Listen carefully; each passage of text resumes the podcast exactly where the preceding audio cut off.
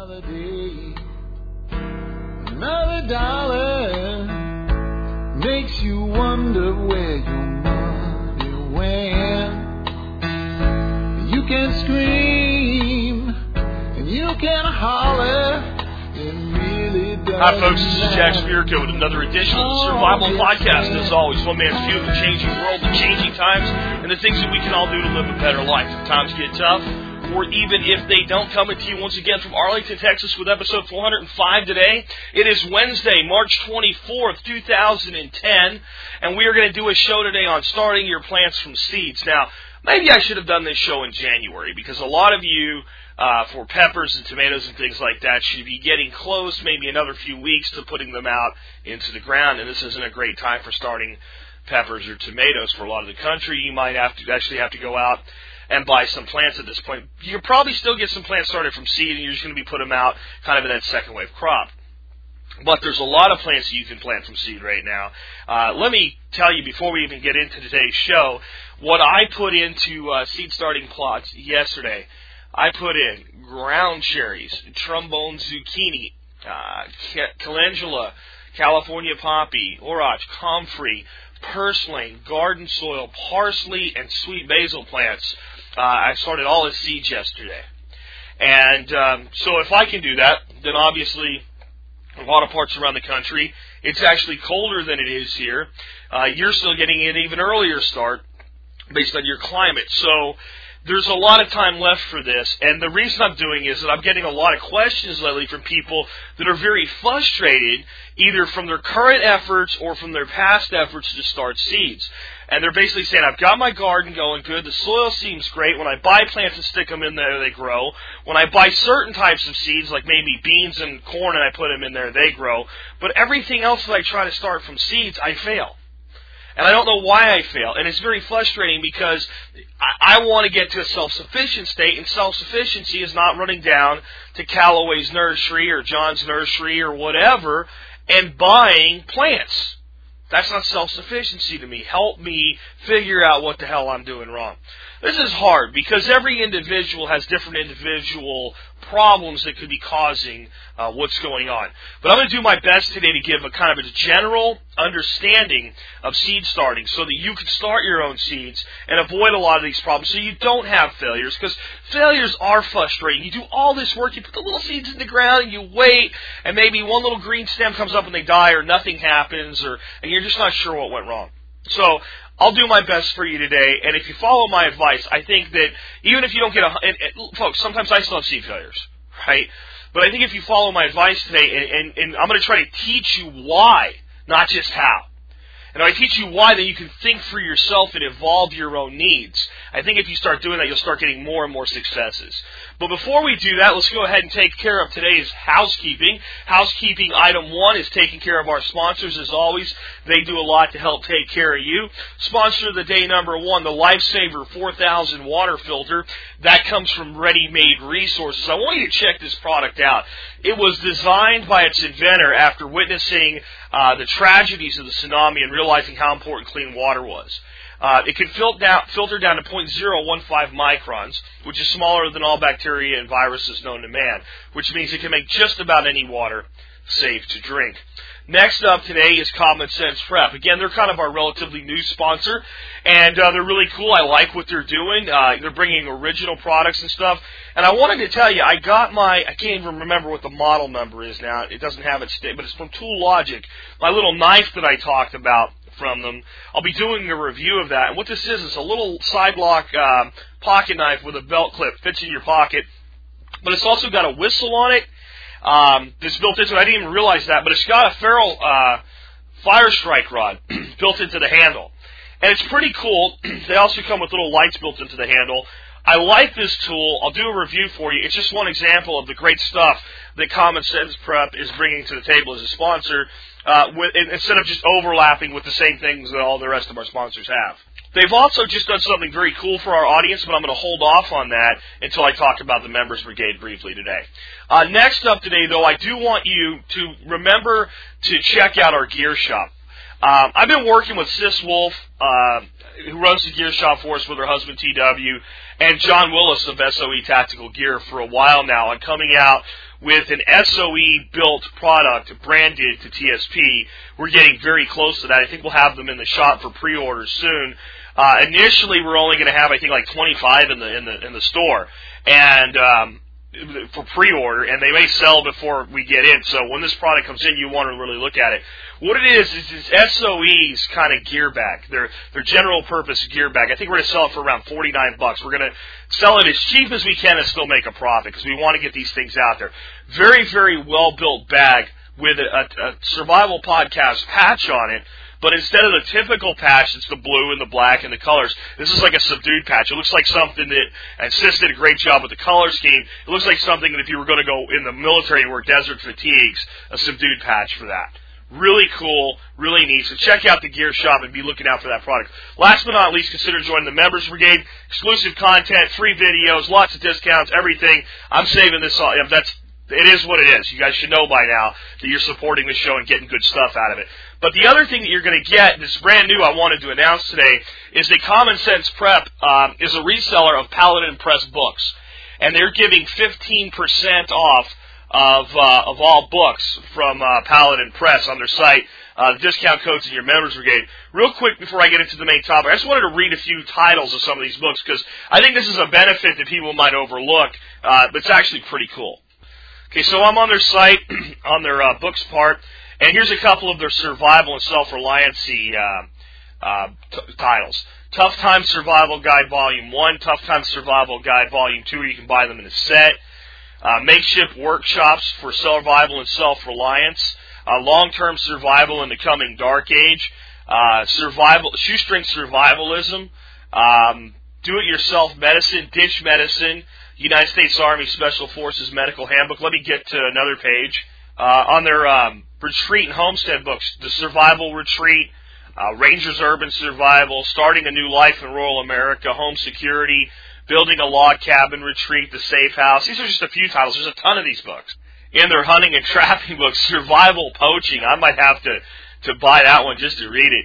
Intro to the Primitive Advanced Trapping Techniques, The Trapper's Bible, uh, and that Trapper's Bible looks really cool. I may pick that one up myself. Just a few more, and I'll go on to the main topic today in the foraging, I've got survival and self-reliance uh, foraging, the art and science of dumpster diving, the wild free cookbook, uh, eating cheap, and uh, there's just a ton of really cool uh, books, and there's some DVDs as well. And you don't get 15% off of everything at Common Sense Prep, just the books and DVDs. So check that out.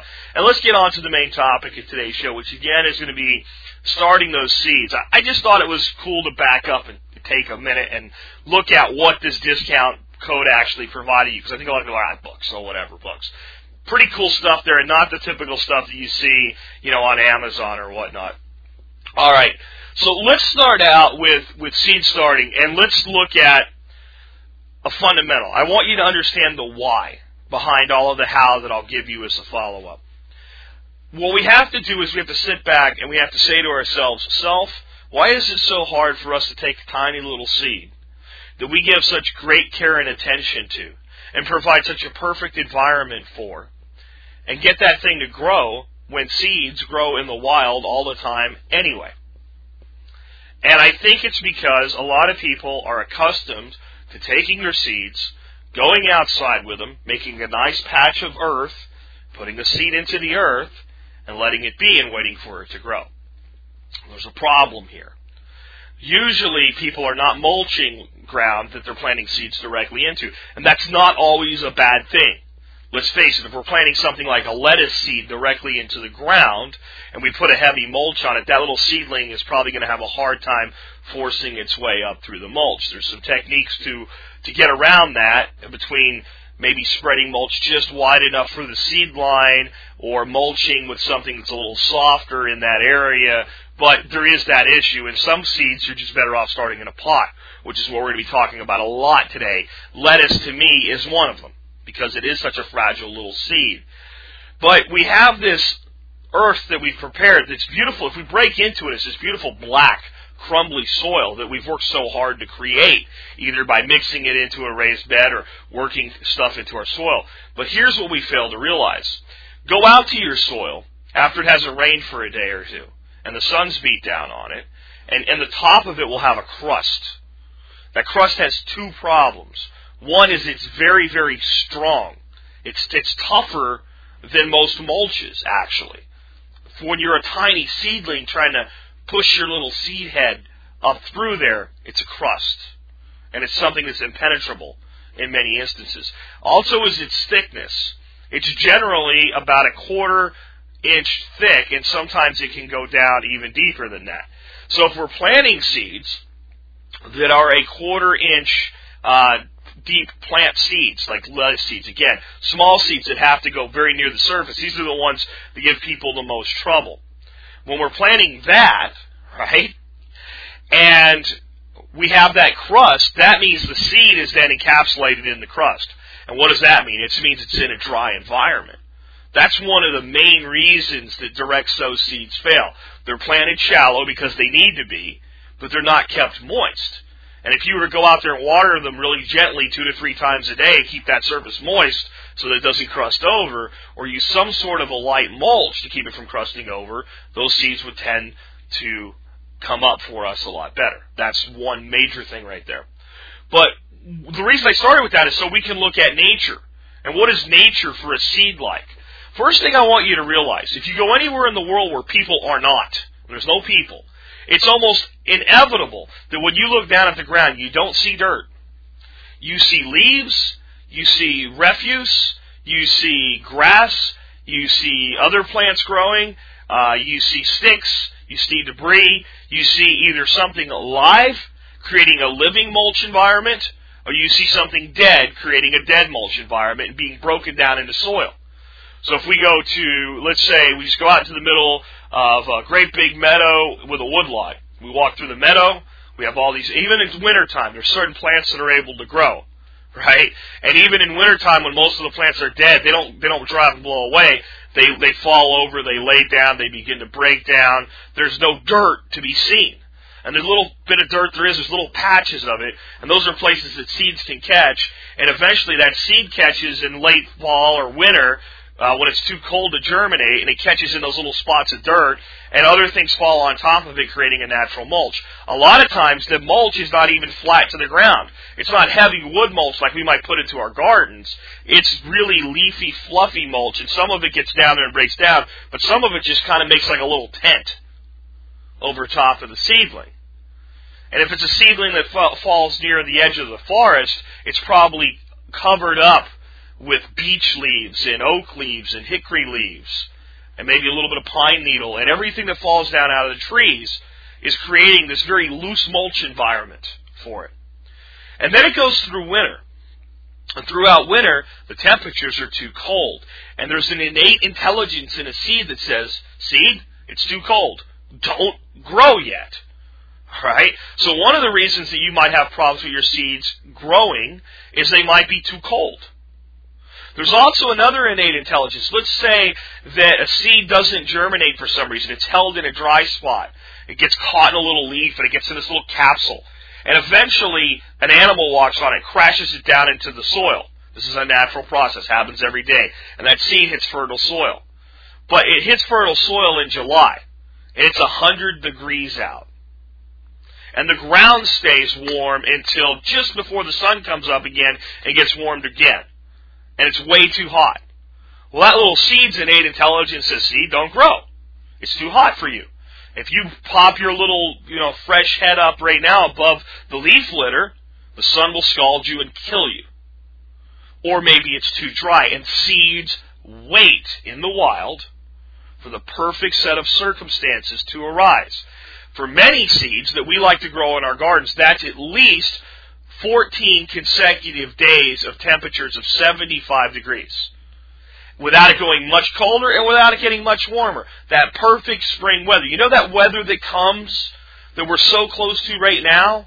Where you just go, God, why can't it be like this all year? That's what the seed's waiting for. So when that perfect set of moisture and temperatures comes together, the seed gets ready to germinate. Well, the other thing that's happening is the light's coming down from the sun. Now, is it beating on that seedling? Is it beating on the earth? No, it's filtering through the leaf litter and debris. That seed may not even be under the ground. It might, some seeds actually need a little bit of light to actually touch them. If they're completely dark, they won't germinate. Some will, some won't. But that filtered sunlight comes down there, and that little seedling starts to tap into its energy reserves. It starts to send out its first little tap roots down into the soil, and it starts to spring up with its first little life and grow up, seeking light. And the first thing you're going to see are a couple leaves that come off. I can't remember the scientific name for them, but I call them false leaves because they don't look like any other leaves that this plant's going to grow for the rest of its life. Their job is simply to get up there and catch the initial sunlight and start to send some energy through photosynthesis down into the root system so the plant can start to grow and expand beyond the little tiny energy reserve that's in the seed. That seed only has a little bit of energy. It needs to almost immediately kick over to solar power. So those leaves come up, but are they out there baking in the sun? No. They're down inside. Maybe, maybe they're not even mulch, so to speak, but there's taller plants or even dead taller stalks around them, creating mottled shade. Perfect little environment, filtered sunlight for that seed to grow. And as that seed gets taller and taller, it starts getting exposed to more and more light. And as it gets exposed to more and more light, it's putting down deeper roots. So as it's getting a little bit more heated up by the sun, it's getting more ability to cool itself and nurture itself and, and, and water itself all at the same time because the, the growth between the root system and the top of the plant are proportional to each other. And they're expanding at the same rate of speed. Eventually, when it breaks its canopy, right, and we think of canopies as being a tree, but if we're in a meadow, and all of the, the stuff in, in early spring is about six inches deep, well then the canopy is seven inches. Once that plant hits seven inches, it's got full solar exposure. But it's ready. It's come up through this gentle, nurturing process, right? It's a perfect system. You know why it's perfect? Nature created it. Then we take that seed and say, well, if that seed survived all by its own in this harsh environment that we see as harsh as we don't understand it, and we go plant it in crusty soil, and it doesn't grow, and we don't understand why. Well, there's the why. That's the biggest thing that you need to understand. Now, we know what we need to create, and we can define the needs of a seed. The needs of a seed are actually pretty simple. They involve temperature, light, and moisture. Okay? And, and fertile soil to grow in. A fertile medium to grow in. It doesn't even really have to be soil because we know we can grow seeds in gravel in an aquaponics system where the nutrients are carried by the water from the fish with the fish waste and everything else that goes in with that. Right? So we need, we need light, temperature, uh, a fertile environment and if and, and moisture. And if we have those in the right proportions, our seeds will grow. So we have to start out with where we're going to start our seeds. And I'm actually, with a few exceptions, not a big fan of starting your seeds in your garden. I think that unless you're doing a permaculture system in a highly evolved state, where you have lots of leaf litter and you've actually recreated the food forest edges and all this other stuff and you've got natural mulch everywhere. You're not running off to the store buying big, bulky, heavy mulches.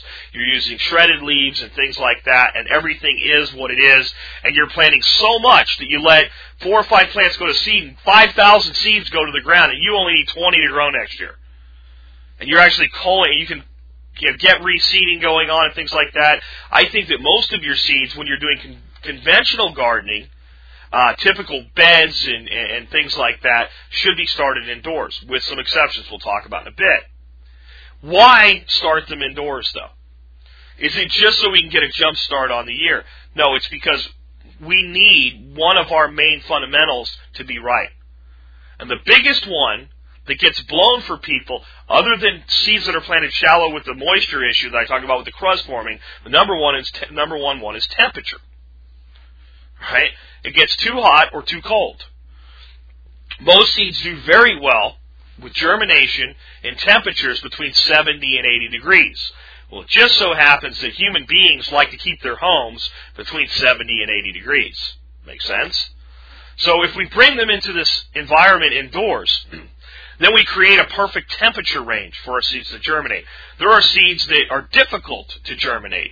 I'm working with goji berry, also known as uh, uh, wolfberry, this year to start from seeds and create a bunch of plants to plant up in Arkansas when we finally move. Well, they really need to be held almost perfectly at 75 degrees, and they can take up to 21 days to germinate. More specific control than most seeds you'll ever plant need, actually.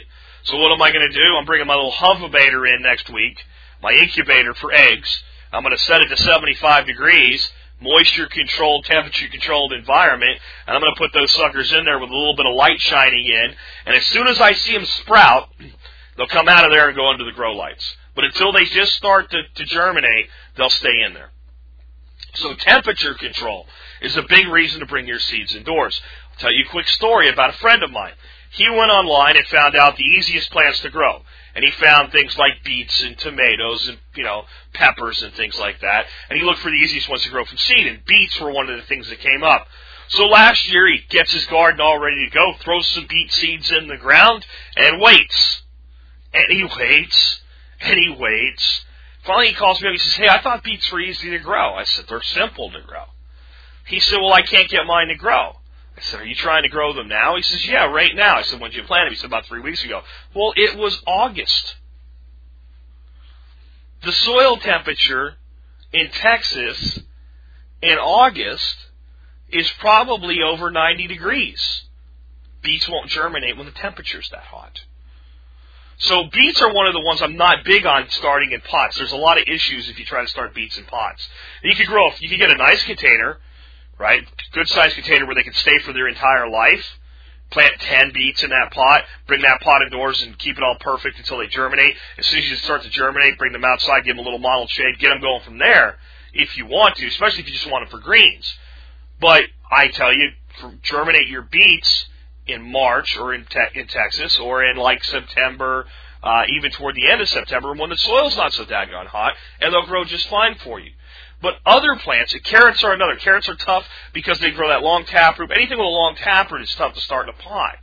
And it's a lot of work to, you know, start, you know, a hundred carrot seeds or whatever in pots. So you gotta just overseed those and try to plant them at the right time of year.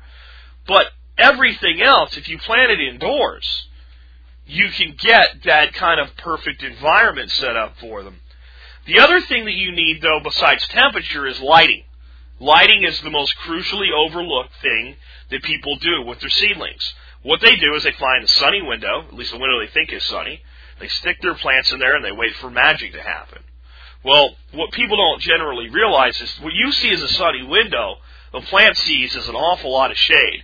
And generally what the plant gets out of that is very intense sunlight for a couple hours and very little sunlight for the rest of the day when what it's looking for is low intensity sunlight throughout the duration of the day. Think about that little seedling in the middle of the meadow coming up, growing through all the other competing plants and dead plants. That's got that mottled sunlight coming down there all day long, warming it and nurturing it. You don't get that out of a window. You either have a south facing window with the sun beating on it, heating it up too hot, too intense all day long, and you know, you can make that work honestly if you pull back a little bit on your ledge and you know, if you're growing the right seedlings, it can take a little bit more direct temperatures uh, and direct sunlight. But a lot of times it's too much, even even for some of the common garden crops in that environment. the other side of it is usually, and this is more often, it's not enough light. And what happens is you see your little seedlings come up, and you get so excited, little green poking through, and then all of a sudden you come back the next day and your plant is growing an inch in a day. And you're excited. That's bad. And you notice down toward the base of your plant that your stalks are white, not green. And the seedlings look just a little bit not right. They look a little bit stringy. And the next day they're an inch and a half long and they're falling over. And they're skinny and they're unhealthy. What's going on here? They're not getting enough light. That's always the problem when you see that. What they're doing is, is, is the, uh, think about the meadow. As they grow up, they get more light. They're hardwired this way. If you need more light, grow faster. Spend your reserves. It's worth it. The light will be there. When you get to the light, then you can recharge yourself and keep growing. And they will kill themselves this way in a quest for the light. If we put seedlings in a dark room, seedlings that will germinate without light, and we grow them, we'll get white seedlings that'll grow and grow and grow, fall over, keep growing until they until they expend every bit of energy in the seed reserve, and then they'll die. So that's the other reason. So you need a grow light system. And I don't care if you buy one. I don't care if you make one. I just did a great YouTube video I mentioned yesterday. Um, I've got my little grow light system. I just told you all the plants that are in it. I figured I have 68 plants in it. There's still room for more. Uh, it's in a Sterilite bin, a 41 quart Sterilite bin with three Walmart um, uh, lights that cost nine dollars a piece. So all in all, I've got about 40 bucks into my little system here versus going out and buying one for several hundred dollars. So you can you can be as creative with that as you want. I'll put links to all my uh, new videos about seed starting on YouTube in today's uh, uh, podcast notes. And folks, I didn't really even like do the videos for the podcast. I did the videos to do videos, and then these questions started pouring in on top of it. And I thought, what a coincidence! Maybe it's time to do this show. But with that light system, you start to take things on anew. Because, and here's the thing, you don't need a huge light system. As long as you're getting into the time of year like now, where your plants can spend some time outside. Because here's what you can do. You put your plants under the light system, yes. You give them the perfect moisture environment, the perfect soil, the perfect lighting. Everything is perfect. You get them started. Once they get their first set of true leaves, so they get the first two false leaves and then the first two true leaves come out, you take them out of that perfect environment and you put them into a different bin or tray. You take them outside, at least during the day, as long as it's warm enough at this point of the year. And for most people, even in the northern climates, it is during the day. You put them somewhere where they get diffused sunlight naturally. So a lot of your trees are just starting to get leaves back on them now. That's a perfect sunlight diffuser. It's not a full tree, it's not full shade. So you take them under the trees and you allow the light to filter through the leaves. And at night, if it's going to be cold, you go out and get them and bring them in. But since it's nighttime, they don't need to be under your grow light anymore. So now your grow light is free to start a new batch of seeds. You see how simple that works.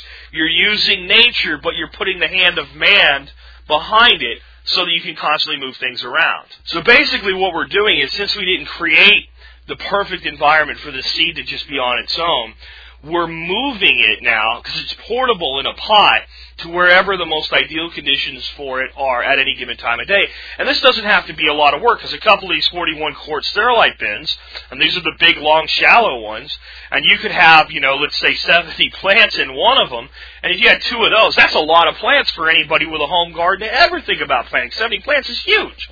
So it's only basically moving two bins and maybe moving them only twice a day. Little piece of advice that's in one of my videos, if you're using like a Sterilite bin or something like that that can fill up with water, you're watering from the bottom, that's great. But somewhere about an inch from the bottom, drill a hole in the side, a fairly large hole, a drain hole. So if you have them outside and you're at work and it rains, it doesn't drown your plants. It allows the water to drain off. Okay, makes sense. So there's so much flexibility by having the plants in a pot and in a tray that generally I like to keep them there until I know that the environment is going to be stable for them going forward. So what just happened in Texas, we got like a week of the most beautiful weather you've ever seen. 70 degrees, sunny, birds are singing, trees are blossoming and, and, and putting leaves on and everything is beautiful. And Home Depot and Lowe's and every garden center uh, within Dallas Fort Worth turned into freaking uh, Six Flags over Texas. This is what the parking lots look like. There were lines to get in the park. People were buying vegetables and plants and just going nuts. And then what happened this weekend? It snowed. And it snowed a lot. It snowed a bunch. Um, how much snow? Uh, I got like a half inch. That's enough to kill tomatoes and peppers, though, guys. All you need is a is a freeze, not just snow on top of it makes it worse. But up around Plano and, and areas north of there, those guys got like six to eight inches of snow. And it didn't last long; it went away. But it, all these people that put in all these plants, if they didn't take very uh, intense measures to protect them, lost them. Now, what I did is I had to put the peppers and tomatoes I wanted to get kind of going early into really big pots. Maybe I'll video those for you this week too. And all I did was go out. Yeah, they were heavy, but we put them in the wheelbarrow, set six big pots on our floor in our kitchen for two days, and then put them back outside. They're doing great. Uh, but I didn't have any of the tender plants in the ground yet. They're all still in either big pots or they're in small pots waiting to be planted into the ground. There's so much flexibility, and there's no reason that you can't keep a plant growing just as fast, if not faster, in the proper size pot than if it were in the ground itself. So why jump the gun and plant it into the ground early? So make sure that you know, barring some freak incident like last year, we got a frost in uh, in early May, which never happens in Texas. I got burned on that one, and sometimes that's going to happen to you. But if you wait until you're past your average last frost date, uh, you're probably, especially two weeks past it, you're probably out of the woods. So holding off is another good reason for starting your plants indoors and have them off to a great start before they go into the ground. The next thing we have to talk about is remember our other requirement was water, right? We've got light, temperature, moisture, and a fertile growing environment. Those are our four needs. So water. I love growing in trays when I'm starting my plants because I don't have to water the tops of my seed uh, pots at all. All I do is I keep about a quarter inch deep water in the bottom of the pot, uh, the tray. I even let that dry completely out and then I watch the pl- the pots. And generally, about a day after the water in the bottom of the tray runs out, they start to dry out just a little bit, and I let them dry out a little bit. But as soon as that top starts to get even remotely a little bit crusty, I go and I add another quarter to a half inch of water to the bottom, and the wicking action pulls up and waters from the bottom, and that's very gentle. But there's another thing that you might have to do. Sometimes the tops, because you wait a little bit too long, start to dry out a little bit. And you can't, um, sometimes you won't from the bottom watering get the tops moist enough. So what you need is a little spray bottle, a little mister bottle that's nice and gentle, put it on a nice gentle mist, and mist the tops of all your seeds. Uh, especially before they've ever germinated. Because what can happen if you come in there with a, even what looks like a gentle watering can, you actually water your seeds right out of the soil. You either push them out and they end up falling over and into the bottom of the bin and you never know it and they die, or you actually can sometimes drive them too deep in the soil if they're seeds that need to be planted very, very shallow. So these are all the things that go wrong and how to think about them so that you can uh, get out of the problem. Next, of course, is temperature and creating constant temperature environments. Sometimes that, you know, your house is 70 degrees. Well, the seed would like it 75 degrees. Really would. Would be much happier, germinate much better, grow much faster. But 5 degrees is not that much. Well, try this, though. That windowsill that you keep your seeds in, uh, with your grow light system, what's the temperature of that windowsill? If it's 30 degrees outside, that windowsill might be 60 degrees.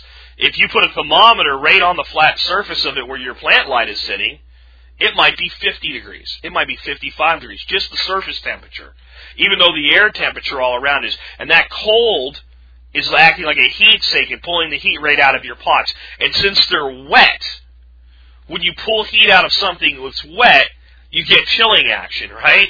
So what happens is people put their seeds in a window. The house is 70 degrees, 72 degrees, and they think everything's wonderful, and the seeds don't do well or don't even grow at all or take a real long time to germinate. And if you put a thermometer into the soil, even with the lights overhead, you'll find the soil temperature down in the 50s. Well, if you look at a lot of germination charts, a lot of seeds that will germinate when the temperatures are 50 degrees will germinate, but they might take two months. And sometimes in moist soil at 50 degrees for two months, which is too long to wait anyway, the seed will rot before it ever germinates. So we have to keep the temperatures constant. So what do we do? Well, one, the lights help some. Remember, we turn the lights off at night. And seeds need a light cycle. You can't just leave the lights on 24-7. That's not good. It's not healthy. It confuses them as to what time. Remember, they get their time the way that, that, that our internal compasses and our internal clocks do by sunlight duration. They know it's winter because there's only a few hours of sunlight. They know it's spring because there's equal amounts. They know it's summer because there's more sunlight than, than darkness. And they know it's getting to fall. And they, they time their activities based on this. So we screw that up for them. They don't know what to do. So we need to be running about 10 hours of light on our seeds a day when we're getting them started.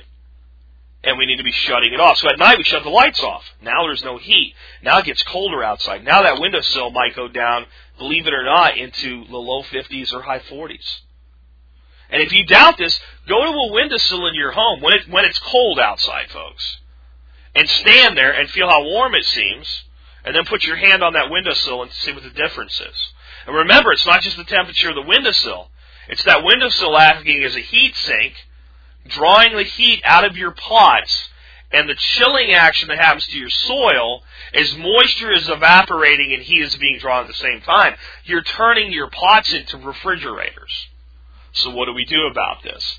we either A, locate our, since we have grow lights, we don't need to be in a window, right? Or if we're going to be in a window to get some natural sunlight, and because maybe it's just, that's where I have mine. Why do I have them there? It's a convenient location.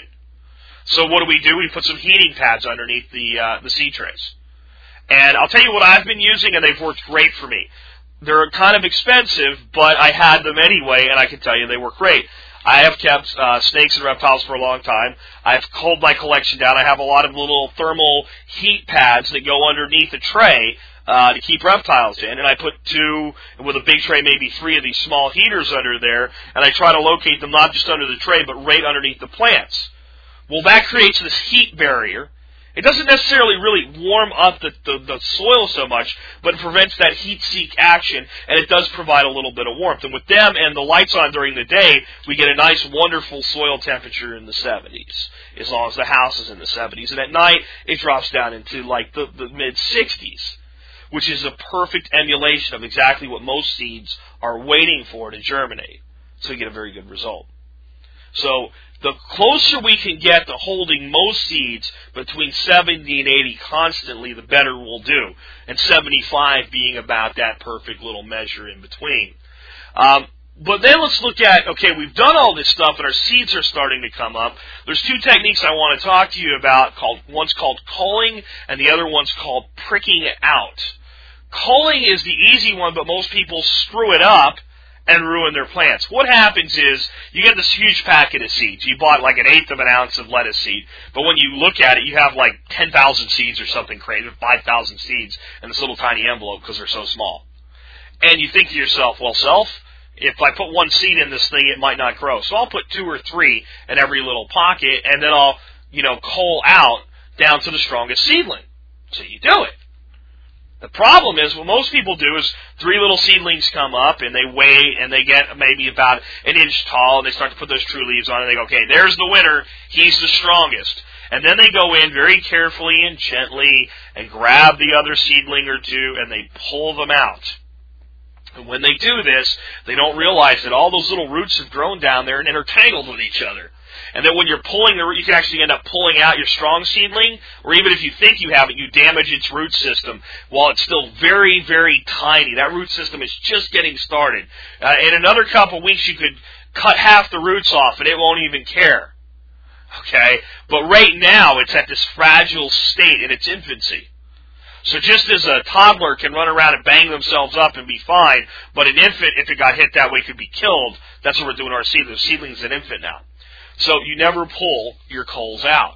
Get yourself a little pair of snips or clippers or scissors and cut them off at the stalk so you don't disturb the soil. That is culling and that's doing it the right way. And pulling them out is just not a good idea. Now, in spite of what I just said, you might think, wow, man, you're disturbing those roots. Certain plants can be what's called pricked out. My grandfather, when he used to start peppers, instead of putting them all in these little pots and everything, what he would do is he'd just take a handful of pepper seeds in a tray, uh, probably about 10 inches by 10 inches long, fill it up, and he would just sprinkle them like salt and pepper in there, and then take some soil and just sprinkle some soil on top, and, and, maybe cover them with about an eighth inch of soil and, and pack it down. And they would grow like this little forest of peppers, all side by side. And then he'd go in there with a little you know, little tool, usually like a pair of tweezers or something, and he would just kind of gently pull each little plant out and move them into their own pots. And he said it was easier than going through one seed at a time because he would start like, you know, 50 pepper plants. And that's called pricking out. You can do that. Uh, I did a video on it, on how to do it when they're a little past the time you do it. But what you want to do is this, this is done when the plants are very tiny and very fragile, and uh, you will lose some of them, but you can plant so many seeds so fast, and it really works well for peppers and tomatoes, and I haven't found that it works that well for much else. I actually don't generally do pricking out. Uh, what I will occasionally do is when I start my seeds in, let's say, a 10 cell uh, peat pot thing, like you know you buy from Lowe's or Home Depot, you have you can start 10 plants in one and then they can be cut off and planted into the ground. I usually put two seeds in every cell, and this is what you'll see happen. Sometimes I will have a cell that doesn't grow. Neither seed germinates. And some cells will spot two, and two will grow very well. With a plant like a pepper, when I go into potting up, which is next in my explanation here, I'll separate them and see if I can get both growing. Generally, I can with peppers. And my little surgical operation that's on the video, it's been three days now, and all the peppers are doing well that have been potted up. So that is culling versus pricking out. Um, let's hold off on potting up. Let's go next to uh, seeds that are generally considered direct sow seeds. Every piece of literature I read about Swiss chard tells me to put Swiss chard directly into the ground. I have had, I, and I guess it's just timing and weather. And I used to plant Swiss chard in Pennsylvania, and I would throw it in the soil, and it would just grow. As long as I kept the soil moist uh, until it got started and got that big long taproot going, it would grow starting Swiss chard here in Texas has been absolutely a nightmare for me. I can't start it at all. But if I put it in a peat pot, get it going and throw it in the ground, it grows like nobody's business. So even though that's considered a direct sow plant, I've, I've taken to starting them in pots. And here's what I found out. By doing that, I've gotten better results than I ever did before, even when they started well in the ground. So some plants that they tell you to start in the ground actually do very well, started in pots and nurtured through that early stage. So, and there's a lot of things that I've learned to do that with. I now do that with uh, a lot of things I used to direct sow, and I'm just getting better results. Squashes and zucchinis. Uh, I have done much better results putting squashes into uh, seed starters and getting them going and getting them up to about, you know, a couple inches tall and then putting them out. Uh, I've done it with just about everything. I did it this year with fava beans. Because we were having this crazy freeze, warm, freeze, warm, and I just wanted to get some fava beans started early and see if I could get them to fruit because they don't do well in the heat. So I wanted to see if I could get some bean. You know, I only had like ten of them, and only eight of them made it. So I just want to see if I get a seed crop out of them. I don't even want to eat them this year. Um, so I did it with fava beans. They're doing. I'll see if I can video those. It's going to be rainy and nasty today, but uh, maybe I can video them to you for you tomorrow and uh, give you a look at. But they're doing dynamite now. Uh, they're doing beautifully. So I want you to open your mind and realize that a lot of the stuff that it says in direct sow you can plant indoors, uh, get it going, and then move it outside. And I want you to think about moving things outside relatively quickly as long as your climate will handle it, and as long as you have a place with diffused sunlight like a newly sprouting tree or even a fairly shaded area, and just watch them. If, you, if your plants start to lose the deep greenness to them, they're not getting enough light, so move them to an area of slightly more light. And if they start to look like the light's hurting them, keep, when you first put them in some pretty deep sunlight, some pretty heavy light, keep an eye on them. If they start to look a little wilty, get them out of there. They're not ready yet. And that moves us to our next thing, which is called hardening off. Hardening off is often overlooked. It's one of the uh, most overlooked things that people do.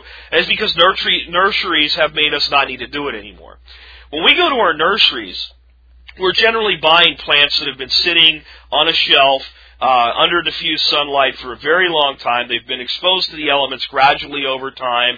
The nursery opens the doors a little bit wider. As the spring progresses, they start putting the trays out more in the direct sunlight because that's where people are walking in. And by the time we get them home, we can take most seedlings from the nursery, stick them in the ground, and they'll grow just fine.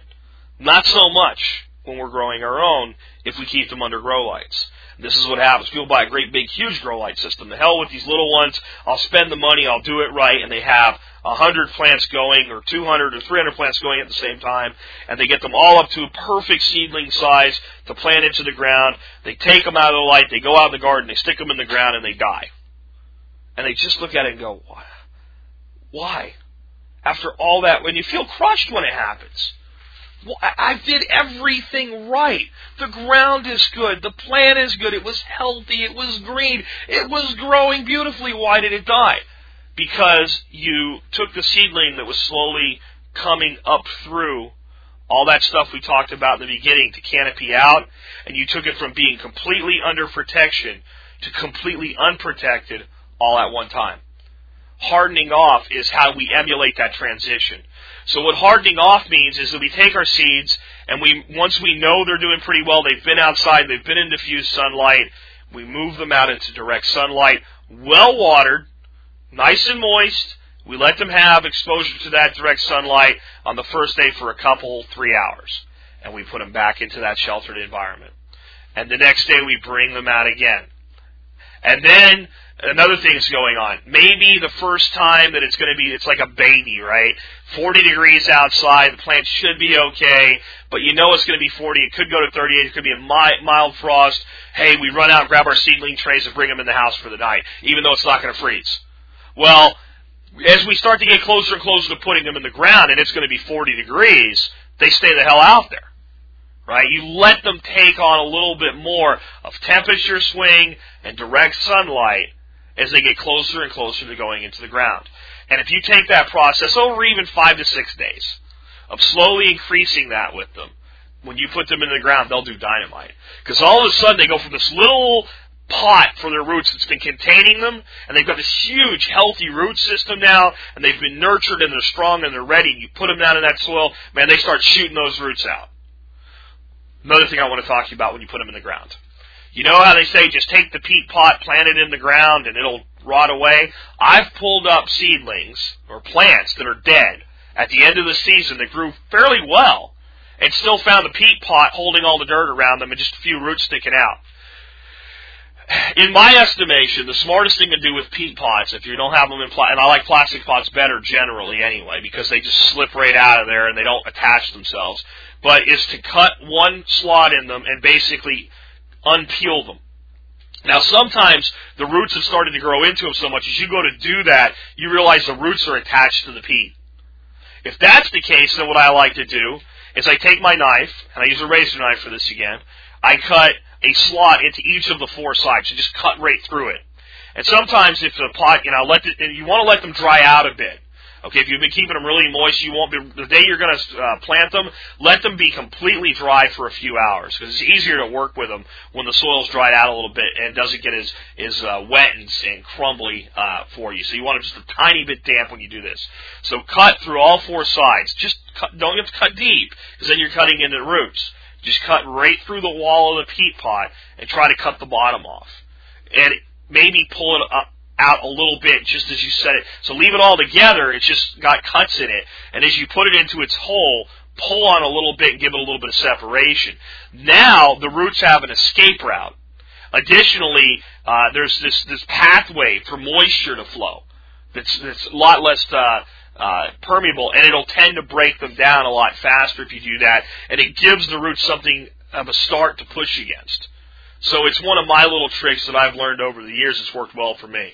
Now, when you do buy plants, like I went out and bought some basil, some boxwood basil, just some nice plants at Home Depot, and uh, they looked great. Well, it was a great big pot, four bucks, with four plants in it. Well, most people take that pot and plant it in the ground, or even if they take the pot off it was a peat pot, they put the whole plug in the ground. I took my razor knife and I cut straight through the center and straight through the center again. And I made four little boxwood basil plants out of the one. I planted them. All four are doing beautifully. So you can do that with big, strong plants that can handle the roots being cut if they've been planted right and if they're far enough apart. These were planted. I picked one where they were as far apart as they could be and all be in the same pot. And maybe you don't want to be that aggressive. Maybe you just cut it in half. It's a risk, but hey, uh, four plants for the price of one is pretty nice. And each one of them will actually do better now because they can grow without competing with their neighbors, so to speak. Uh, so there's a lot that you can do if you just start thinking and understanding about what seeds need. But again, the hardening off process is really important. The next thing I want to talk to you about, we're getting near the end today, but it's called potting up and the why and the how. I also did a video on this. Potting up is we take these plants that are, let's say we get one of those little nine cell plastic things, like you go out and buy plants and, you know, you get nine plants for two bucks or whatever, and they're all these little plants in this little plastic cell deal. And uh, you decide, hey, you know what, it's still too early in the year to put these plants in the ground. But they're getting pretty big for this little plant thing that they're in. So I want to let them continue to grow. I don't want to stunt their growth. So you need to get them into a larger pot. So you select a pot like, let's say, a four inch plastic pot, which is what a lot of the other plant, you go out and buy plants that are a little bit more expensive per plant, they're in those four by fours, right? So you're going to take your nine cell thing and move it to, to nine four by fours. The reason you're doing that is just to give more room for roots. That's really what it's all about. Because if you have greater root growth, you can have greater top growth. And you cannot have one without the other. Without more roots, you don't get more top. Plain and simple. You want to stun a plant, put it in a small container, and it'll never get very large because its root system will not allow for it. Eventually it may die. If it's a plant that needs to get big, the roots may completely engulf everything. And instead of having dirt with roots, it almost force the dirt out of the pot and eventually they'll die. So, so you need more root space. So that's the why. The how, pretty simple. Pop it out just like you're going into the ground. Uh, generally, you're going to fill your pot about halfway before you put your your plant in. Drop your plant in, fill it up with dirt. Now, the why is more important than the how. It's pretty simple. How. The why is beyond more root space.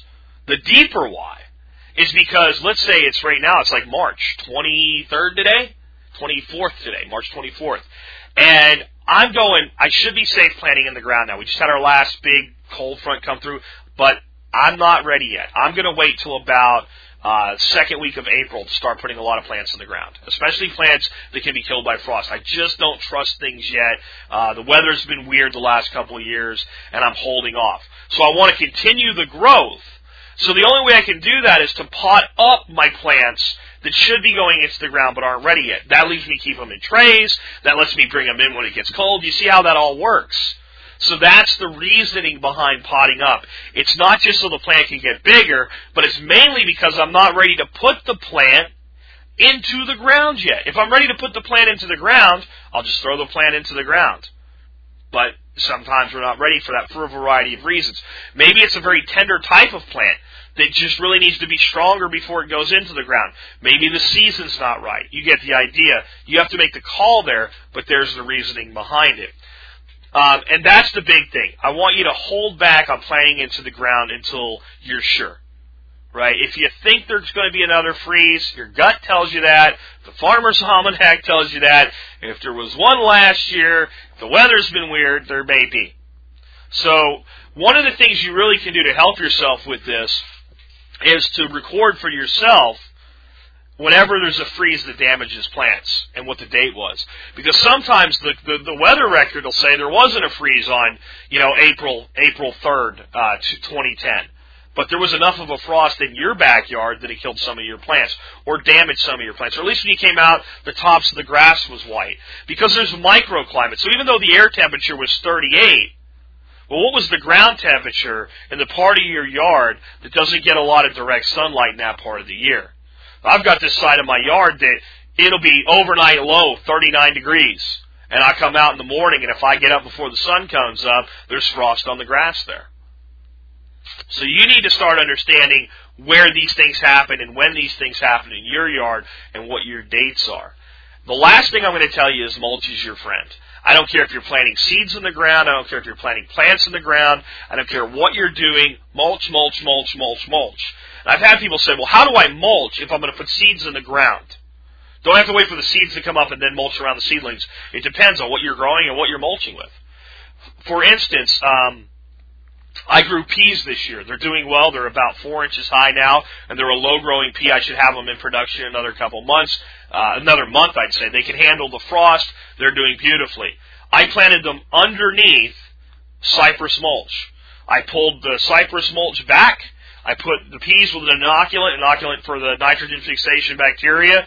I put them, just laid them down in two rows. I'm nitrifying this bed for planting later in the season. So I'm going to get peas and I'm going to get nitrogen into the soil because they're a legume. I didn't even dig the dirt. I laid the peas on top of the soil and I covered them with cypress. And I did this in January. And it was too cold for them to germinate. And I just left them there. About mid-February, I went out and I looked, and there was starting to get a little few places where I could see a few green leaves coming up out of that mulch. They're actually protected by the mulch. I went and pulled back the mulch just a little bit to uncover the tops of the emerging plants. And then, once I got them emerged well, I pushed the mulch back in. So since they were peas and they're a strong plant that can push mulch out of the way, I went ahead and mulched on top of them. Uh, most beans will come right up through mulch.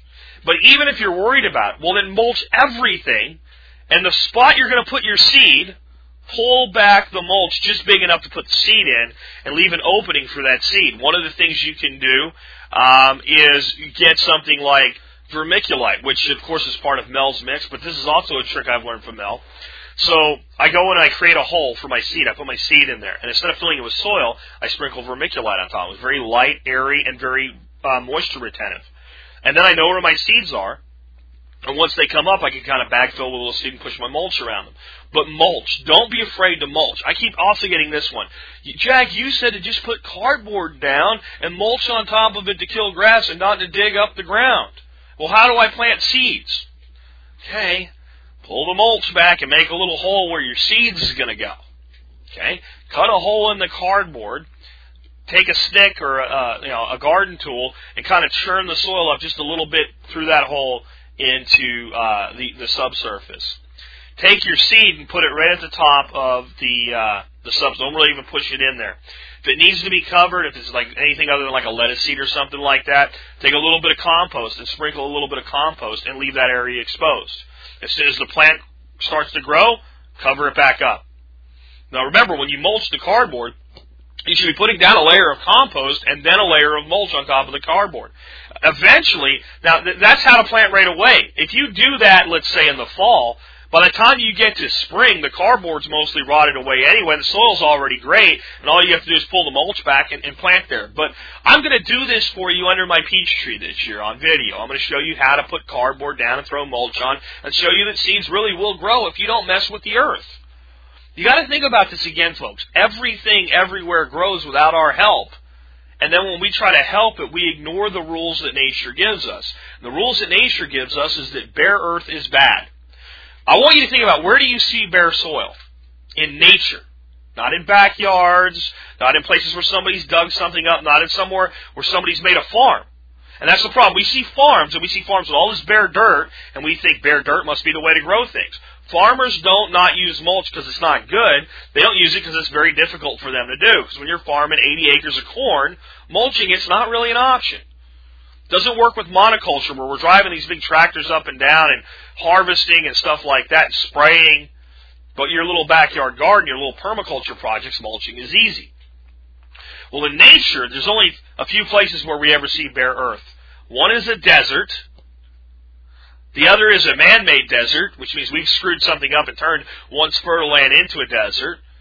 The other is where erosion has eroded the topsoil and created what amounts to a micro desert. The other is the ice caps of Antarctica. And the last one would be a dry lake bed that is salted. Like if we drained the Great Salt Lake in Utah, we wouldn't see a whole lot growing there. It would stay bare earth. These are the only places where soil is bare in nature.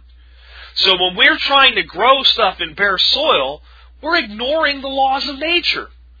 Nature abhors a vacuum, and bare soil is a vacuum.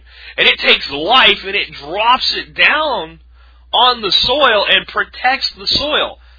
When you put mulch on a soil, it's like putting bandages on a wound so that the skin can start to regrow and heal itself without it being affected by the atmosphere, without it getting infection, without it getting damaged, without it getting, you know, if you have a scrape on your arm and you don't put a bandage on it, even if it doesn't get infected, if you just bump it on a table as you walk by, you reopen the wound and it starts to, it starts to be damaged again.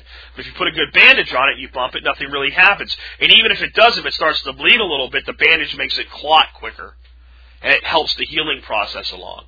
That's mulch. Mulch is the earth's bandage. And it heals the things that have been damaged. And most of the soil that you'll ever plant in, in suburban America and even much of rural America, has been damaged. It's been damaged by man's activities. Now, this isn't any human, right? We have to live too. But we also have to understand that there are parts of the soil that we want to take care of, and the way we do that is with mulch. So don't be afraid of mulch. Don't be able afraid to plant things under mulch. I'm going to tell you, last year I did an experiment. I grabbed a handful of green bean seeds, and I threw them on grass at the bottom of my yard. I took two big handfuls of uh, cypress mulch. I mulched about an inch on top of there. By the time the grass was fighting its way through, um, the the thing, the green beans grew, and I got beans off of them. This was out at the edge here of fence. I didn't dig. I didn't put cardboard down. I didn't put compost down. All I did was throw mulch on top of grass. Now the thing was, the grass competed with the beans. They didn't do as well as they could if I had killed the grass, but they grew. I didn't even put them into the soil. I dropped them on the surface. No one goes out and plants seeds in a meadow, but yet they grow because things accumulate on top of them. not because something plants them into the ground. Now, squirrels plant acorns and stuff like that, but in general, most seeds never get planted. They have to make do with where they land. So hopefully this will help you today, and maybe it'll give you a new paradigm, a new look at when you're trying to start seeds, and maybe you'll have less frustrations. Now, why do I take a whole day and do a show called the Survival Podcast about how to grow a seed into a plant? Because, folks, the most important thing, and what we talked about yesterday, is the ability to feed ourselves. We talked about storing food yesterday, but we have to accept something about storing food. It's a finite solution. No matter how much money you have and how much space you have, sooner you'll run, sooner or later you'll run out of both. And for most of us that aren't wealthy and don't live in giant mansions, we have severely limited money and space. So our food storage capability is limited both spatially and economically. Our ability to grow food is virtually unlimited. I promise you, if you think you've converted every spare inch of your property to producing food, you are either A, wrong and there's more room, B, so overwhelmed with food you can't possibly eat everything you're producing, and still wrong. Or C, it's an imaginary situation and it's never happened.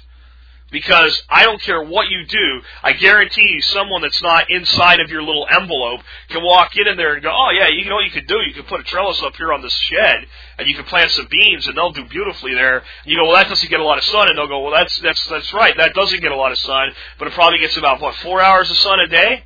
Yeah, oh great, and it's kind of up overhead when it's doing that, so it's not directly down on beat on it. Yeah, yeah, plant Scarlet Emperor beans there because they don't like the heat in this area, but that little microclimate's great. And uh, let's see, that's a ten foot shed. It's eight feet high on that wall. Oh, you could grow, you know, um, enough to put away, you know, several several pounds of dry beans out of there, or a, a ton of canned or dehydrated string beans if you want to pick them early, and, and then they'll just keep going and they'll keep finding things because they haven't limited themselves the way that you have.